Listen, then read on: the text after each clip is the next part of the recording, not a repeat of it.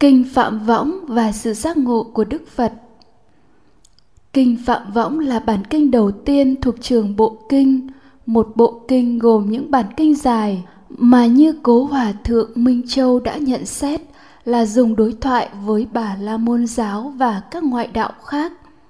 Đây là bản kinh được xếp số một của trường bộ, là bản kinh đặc biệt và quan trọng nhất của trường bộ. Giống như bản kinh Pháp môn căn bản, được xếp số một của trung bộ, là bản kinh đặc biệt và quan trọng nhất của trung bộ kinh. Kinh Phạm Võng có một cấu trúc đặc biệt nhằm làm sáng tỏ sự giác ngộ của Đức Phật, là bản tuyên ngôn về sự giác ngộ của Đức Phật. Có ba chủ đề được đề cập trong kinh. Một là Đức Phật giác ngộ không phải là giác ngộ về giới luật. Hai là Đức Phật giác ngộ không phải là giác ngộ về bản ngã và thế giới. Ba là Đức Phật giác ngộ là giác ngộ về các cảm thọ. Một sự giác ngộ của Đức Phật không phải là giác ngộ về giới luật. Phần đầu của bản kinh mô tả về tiểu giới, trung giới, đại giới mà Đức Phật đã thành tựu không ai có thể sánh bằng. Sau mỗi tiểu tiết thuộc về tiểu giới, trung giới, đại giới, Ngài đều nhắc đi nhắc lại rằng những ai tán thán Như Lai về những điều đó là kẻ phàm phu tán thán Như Lai và Ngài luôn luôn khẳng định này các tỷ kheo, đấy là những vấn đề không quan trọng, nhỏ nhặt chỉ thuộc giới luật mà kẻ phàm phu dùng để tán thán Như Lai. Và Ngài nói tiếp, này các tỳ kheo, lại có những pháp khác sâu kín khó thấy khó chứng tịch tịnh mỹ diệu vượt ngoài tầm của lý luận xuông. Tế nhị chỉ những người trí mới nhận hiểu. Những pháp ấy như lai đã tự chứng chi giác ngộ và tuyên thuyết. Và chính những pháp ấy những ai như thật chân chánh tán thán như lai mới nói đến. Như vậy chính tại phần đầu của bản kinh đức phật đã khẳng định sự giác ngộ không phải là giác ngộ giới luật đối với người trí thì giới luật là điều nhỏ nhặt không quan trọng mà quan trọng là trí tuệ bởi vậy 20 năm đầu của lịch sử tăng đoàn không có một giới điều nào được chế định. Sau 20 năm, khi tăng đoàn đã phát triển, thì trong số đó có nhiều người không phải là người trí, nên có nhiều tệ nạn phát sinh và Đức Phật đã chế định giới luật để ngăn chặn. Bản thân sự thành tựu giới luật không thể đoạn tận tham sân si, mà sự thành tựu giới luật – là nhân duyên cho chánh niệm khởi lên khi chánh niệm khởi lên thì bát chánh đạo sẽ tự động khởi lên theo lý duyên khởi và chỉ có bát chánh đạo mới đoạn tận tham sân si. Hai, sự giác ngộ của đức phật không phải là sự giác ngộ về bản ngã và thế giới. Kinh liệt kê có 62 loại lý luận tư tưởng chấp thủ về bản ngã và thế giới. Tức những nhận thức về một cái ta là chủ nhân, chủ thể của nhận thức. Tức bản ngã và thế giới được nhận thức bao gồm sắc thanh hương vị xúc pháp trần. 62 lý luận chấp thủ đó đều xuất phát từ các quan điểm sau. Thường chú luận. Bản ngã và thế giới là thường hằng, không sinh ra cũng không mất đi, mà chỉ biến đổi từ vật này sang vật khác, từ trạng thái này sang trạng thái khác. Vừa thường chú luận, vừa vô thường luận bản ngã và thế giới một số thường hằng, một số khác thì vô thường. Ví như quan niệm mắt tai mũi lưỡi thân là vô thường, còn tâm ý thức là thường hằng, nên cho rằng khi chết thân này tan rã vô thường, còn tâm ý thức thoát ra đầu thai vào thân thể khác. Tâm ý thức đó luân chuyển từ thân xác này sang thân xác khác nhưng bản thân nó thì thường hằng không đổi khác. Hữu biên luận hoặc vô biên luận, cho rằng thế giới vũ trụ hoặc hữu biên hoặc là vô biên không giới hạn.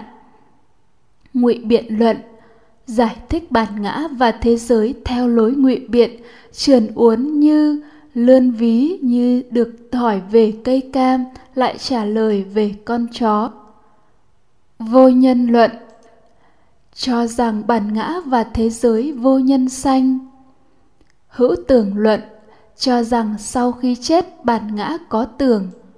Vô tưởng luận cho rằng bản ngã sau khi chết không có tưởng.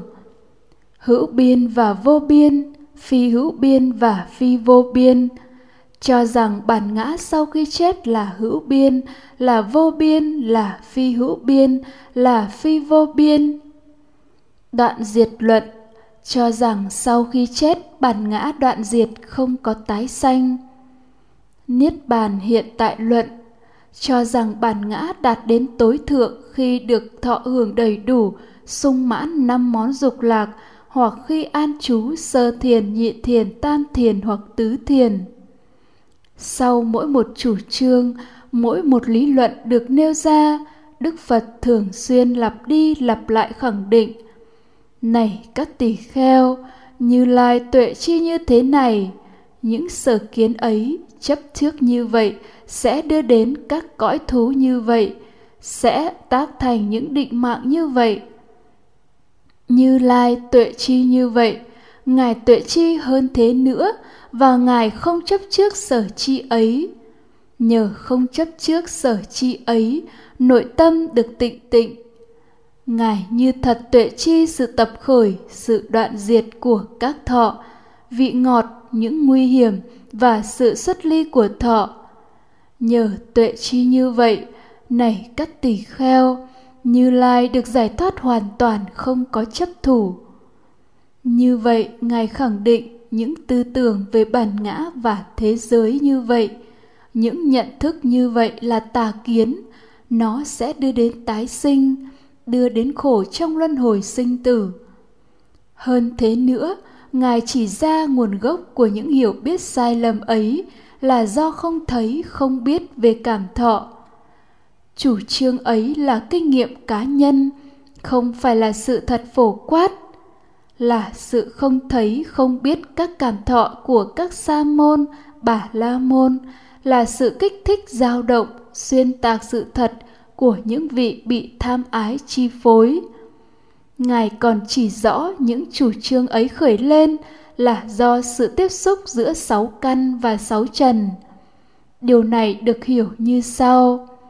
Khi sáu căn tiếp xúc sáu trần, phát sinh sáu cảm thọ và sáu tưởng, đó là nhãn xúc phát sinh cảm giác hình ảnh và nhãn thức, nhĩ xúc phát sinh cảm giác âm thanh và nhĩ thức tỷ xúc phát sinh cảm giác mùi và tỷ thức.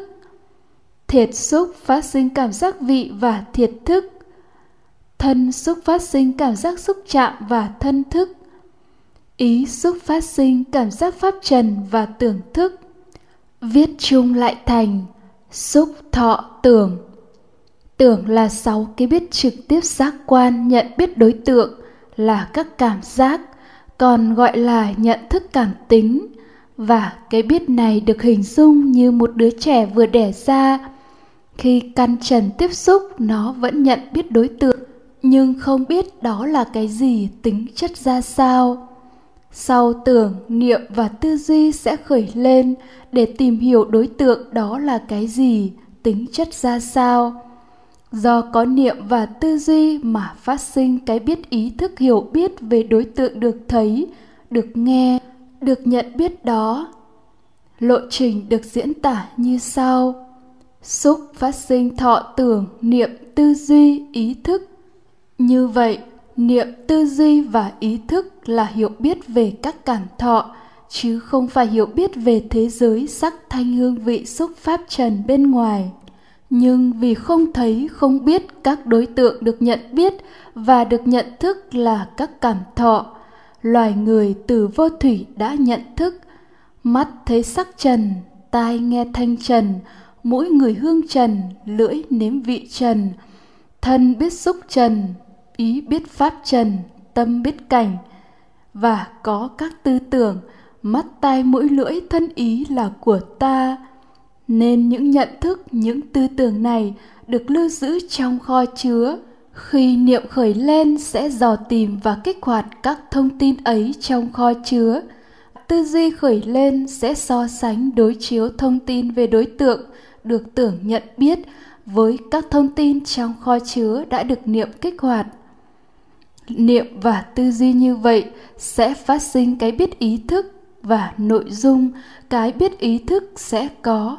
Ta thấy, ta nghe, ta cảm nhận, ta nhận thức và đối tượng được thấy nghe cảm nhận nhận thức là thế giới sắc thanh hương vị xúc pháp trần. Trong cái biết ý thức đã xuất hiện một cái ta hay là một bản ngã chủ nhân, chủ sở hữu của cái biết và ý thức có hai phần. Chủ thể nhận thức là bản ngã phân biệt đối đãi với đối tượng nhận thức là thế giới. Loài người vì không thấy, không biết về các cảm thọ nên tin chắc vào bản ngã và tin chắc vào mình đang nhận thức thế giới, nên hiểu biết của loài người xoay quanh bản ngã và thế giới. Chính vì tin chắc vào bản ngã và thế giới mà một số bộ phái phật giáo cũng chủ trương hữu ngã như độc tử bộ, hóa địa bộ hoặc một số đông khác băn khoăn rằng không có bản ngã thì cái gì luân hồi, cái gì tạo nghiệp? Cái gì thọ lãnh quả của nghiệp, cái gì thừa tự nghiệp. Cũng nơi ý thức nhị nguyên hữu ngã này mà suy diễn ra hai cách tu hành. Một là trở về với bản ngã không còn quan tâm, tìm hiểu dính mắc ràng buộc với thế giới, bởi thế giới là vô thường huyễn hóa không thật. Bản ngã ấy được quan niệm là chân tâm thường trụ được quan niệm là phật tánh, không sinh, không diệt nơi mỗi người. Được quan niệm là tánh thấy, tánh nghe, không sinh, không diệt. Được quan niệm là tánh không. Được quan niệm là tự tánh, là tánh giác. Các quan điểm đó tuy tên gọi có khác nhau, nhưng nội dung đều giống nhau, đều mang màu sắc của chủ nghĩa duy tâm. Đều tin tưởng một năng lực tinh thần tuyệt đối như một thượng đế toàn năng của tôn giáo tây phương, một đại ngã của bà la môn giáo. Những quan điểm này cũng đã được liệt kê trong kinh phạm võng với luận chấp một phần thường chú luận, một phần vô thường luận. Mắt tai mũi lưỡi thân là vô thường, còn tâm ý thức là thường hằng. Hai là hòa nhập bản ngã với thế giới để không còn nhị nguyên không còn phân biệt đối đãi như kiểu hòa quang đồng trần, nghĩa là hòa cùng ánh sáng đồng, cùng bụi bậm của lão giáo. Hay, ta là cây cỏ cây cỏ này chính là ta. Ta là con cóc đang bị con rắn nuốt. Con rắn đang nuốt cóc cũng chính là ta. Ta là vũ trụ này, vũ trụ này cũng chính là ta. Hay chứng ngộ tánh không của vũ trụ vạn hữu dung chứa cả bản ngã và thế giới. Đây cũng là đại ngã. Hai cách tu hành này là nội dung của các tôn giáo, dựa trên ý thức nhị nguyên về bản ngã và thế giới. Cho nên thực chất các tôn giáo đều giống nhau, chỉ khác nhau về tên gọi. Ba, sự giác ngộ của đức phật là giác ngộ về các cảm thọ trong phần kết luận đức phật nêu lên, những sa môn bà la môn luận bàn về quá khứ tối sơ, những sa môn bà la môn luận bàn về tương lai, chấp kiến quá khứ tối sơ và tương lai, y cứ vào quá khứ tối sơ và tương lai để sướng nhiều sở kiến sai khác với 62 luận chấp. Tất cả những vị này có những chủ trương trên do sự xúc chạm qua sáu xúc xứ, do duyên với các cảm thọ mà tham ái phát khởi, do duyên tham ái mà thủ phát khởi, do duyên thủ mà hữu phát khởi, do duyên hữu mà sinh phát khởi, do duyên sinh mà già chết sầu bi khổ ưu não phát khởi. Lộ trình này được diễn tả theo sơ đồ sau: xúc, thọ, ái, thủ, hữu, sinh, già, chết, sầu bi khổ ưu não. Lộ trình này Đức Phật trình bày một cách tóm tắt nên làm nhiều người khó hiểu vì giữa thọ và ái còn có niệm tư duy và ý thức nhị nguyên. Và chính ý thức nhị nguyên này là vô minh không tuệ chi thọ nên mới là nhân duyên cho ái phát khởi. Lộ trình đã được thuyết minh ở phần trước.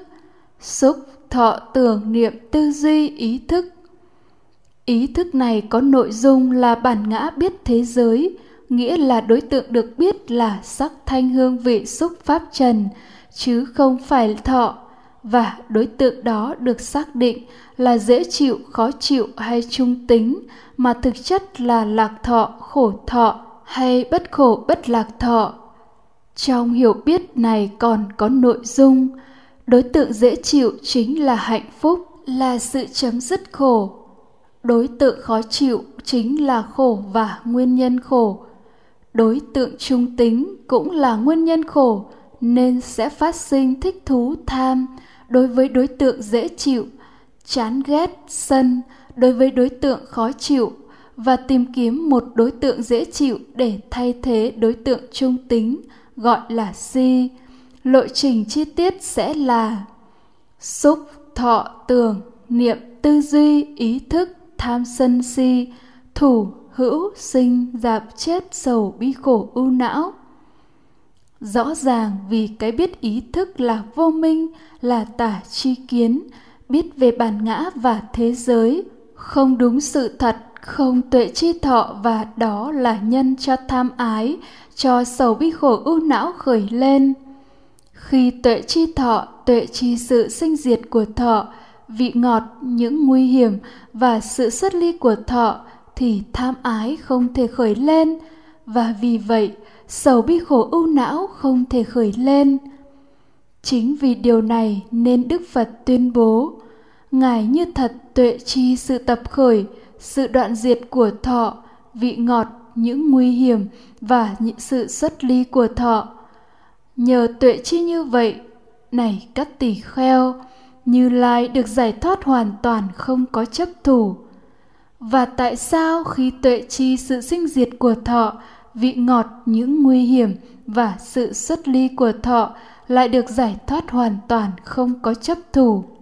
A. À, tuệ chi sự tập khởi sự đoạn diệt của thọ. Ví như có một cục nước đá và bàn tay xúc chạm với nhau thì thánh hay phàm đều cảm nhận được lạnh lạnh là một hiện tượng hay nói theo thuật ngữ phật học là một pháp. Tuy rằng thánh hay phàm đều sống với thực tại này, nhưng hiểu biết về lạnh thì thánh và phàm lại khác nhau. Phàm hiểu biết, ta biết cục nước đá này lạnh.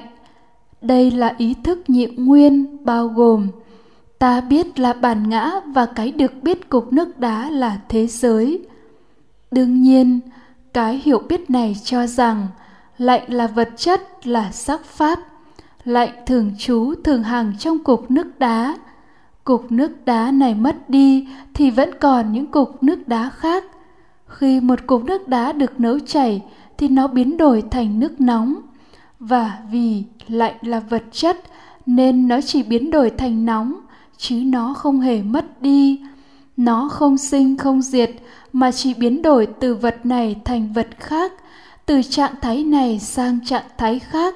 Lạnh của cục nước đá, nghĩa là cục nước đá là chủ nhân, chủ sở hữu của lạnh như vậy, phàm phu, với ý thức nhị nguyên, tâm biết cảnh, biết về bản ngã và thế giới tin rằng lạnh là vật chất, là thuộc tính vật chất lạnh thường hàng thường trú lạnh hữu chủ bậc thánh giác ngộ lý duyên khởi thấy rằng, tay là một nhân tố, cục nước đá là nhân tố thứ hai. Có hai nhân này nhưng chưa có sự tiếp xúc thì chưa có cái lạnh nào cả. Khi có xúc, tay tiếp xúc với cục nước đá thì lập tức phát sinh lạnh. Đây mới là lạnh thực mà phàm hay thánh đều cảm nhận được. Ngoài xúc này, không thể cảm nhận được lạnh ở bất kỳ đâu và lạnh này là cảm giác hay cảm thọ? Nó là tâm chứ không phải cảnh. Xúc sinh cảm thọ lạnh sinh, xúc diệt cảm thọ lạnh diệt. Cảm thọ lạnh sinh lên rồi diệt đi. Trước khi sinh nó chưa có, nên nó không thường trú trong cục nước đá. Khi diệt nó không có nữa, nên không trở về đâu. Nó không thường hằng, không thường trú đâu cả nên nó vô thường. Cảm giác lạnh cũng vô chủ, vì khi quan sát cũng biết ngay rằng cục nước đá và bàn tay đều không phải là chủ nhân, chủ sở hữu của cảm giác lạnh, cũng có nghĩa là vô ngã. Nghĩa là không có ta, bản ngã, chủ nhân, chủ sở hữu cảm giác lạnh. Như vậy, lạnh là cảm thọ là tâm, chứ không phải cảnh và nó vô thường, vô chủ hay vô ngã.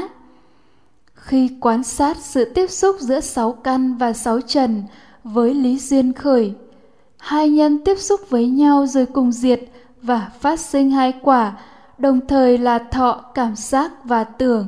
Cái biết trực tiếp nhận biết cảm thọ thì sẽ có được hiểu biết. Những gì được thấy, được nghe, được cảm nhận, được nhận thức là các cảm thọ nó là tâm, nó vô thường, vô chủ, vô ngã, chứ không phải là cảnh, thường hằng và hữu chủ. Đây là hiểu biết đúng như thật về các pháp và gọi là liễu chi, là minh hay trí tuệ.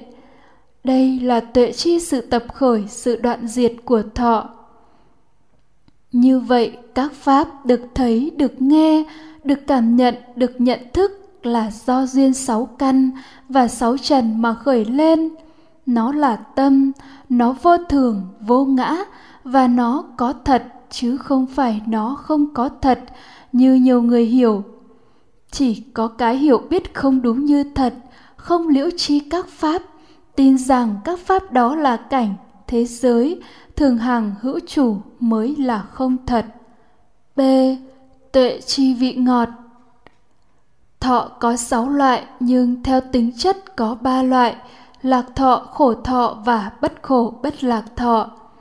Lạc thọ chính là vị ngọt của thọ. Ý chính về vị ngọt muốn đề cập là hạnh phúc. Nó có thật của thế gian, chứ không phải là không có thật. Vì nó có thật, chúng sanh mới tham đắm hạnh phúc. Nhưng tuệ chi vị ngọt là biết như thật hạnh phúc là cảm thọ. Nó là tâm, nó vô thường, vô chủ, vô ngã. Còn kẻ phàm phu thì tin rằng hạnh phúc là những hoàn cảnh tốt đẹp, như giàu có, sắc đẹp, danh tiếng, thường trú thường hàng nơi hoàn cảnh tốt đẹp và hữu chủ, hạnh phúc của ta. C. Tuệ chi sự nguy hiểm. Lạc thọ vô thường và vô chủ nghĩa là không có một cái gì, một cái ta nào sở hữu điều khiển được nó. Vì vậy, nếu yêu thích, tham thì sẽ nắm giữ nó, nên khi nó biến hoại, biến diệt, sầu bi khổ ưu não sẽ khởi lên. Nếu không yêu thích thì sẽ không nắm giữ. Do vậy, khi nó biến hoại, biến diệt, sầu bi khổ ưu não không thể khởi lên. Đây chính là sự nguy hiểm kẻ phàm phu. Vì không tuệ chi sự nguy hiểm nên tham đắm hạnh phúc, lạc thọ, nên mới nắm giữ và khao khát tìm cầu hạnh phúc. Chỗ này, chỗ kia, như dục ái, hữu ái, phi hữu ái. Đây chính là nguyên nhân khổ. D. Tuệ chi sự xuất ly của thọ.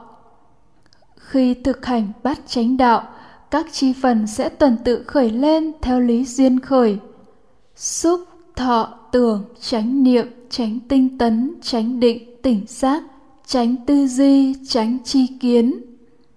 Tránh chi kiến sẽ có nội dung tuệ chi sự sinh diệt, vị ngọt, sự nguy hiểm của thọ.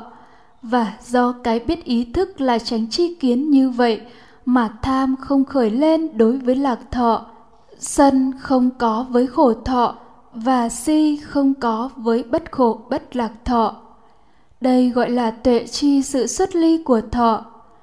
Tuệ chi sự xuất ly của thọ là biết như thật không có tham sân si. Đối với thọ cũng có nghĩa là tuệ chi khổ diệt hay niết bàn. Khi tuệ chi khổ diệt thì tránh chi kiến cũng tuệ chi con đường đưa đến khổ diệt là bát chánh đạo. Như vậy, tuệ chi sự sinh diệt của thọ, vị ngọt sự nguy hiểm và sự xuất ly của thọ cũng có nghĩa là tuệ chi khổ tập diệt đạo. Kết luận Sự giác ngộ của Đức Thế Tôn không phải là sự chứng ngộ về bản ngã, chứng ngộ một chân tâm hay một tánh giác không sinh không diệt nào đó. Cũng không phải giác ngộ thế giới là như thế này hay như thế kia, mà sự giác ngộ của Ngài là giác ngộ về cảm thọ, nghĩa là tuệ chi sự tập khởi, sự đoạn diệt của thọ, vị ngọt, sự nguy hiểm và sự xuất ly của thọ cũng đồng nghĩa giác ngộ tứ thánh đế, nghĩa là tuệ chi khổ tập diệt đạo. Chính vì vậy, để đoạn tận khổ, đoạn tận luân hồi sinh tử phải tu tập bát chánh đạo. Đây là con đường độc nhất, pháp môn độc nhất, đoạn tận tham sân si.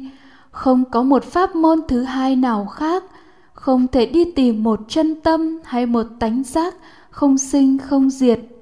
Một tánh không của vũ trụ vạn hữu mà có thể đoạn trừ được tham sân si. Vì nó là các tà kiến mà kinh phạm võng đã liệt kê.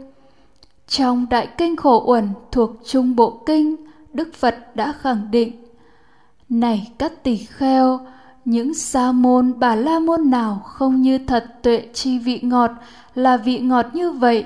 Sự nguy hiểm là sự nguy hiểm như vậy. Sự xuất ly là sự xuất ly như vậy. Những vị này nhất định sẽ không như thật tuệ chi các cảm thọ của họ.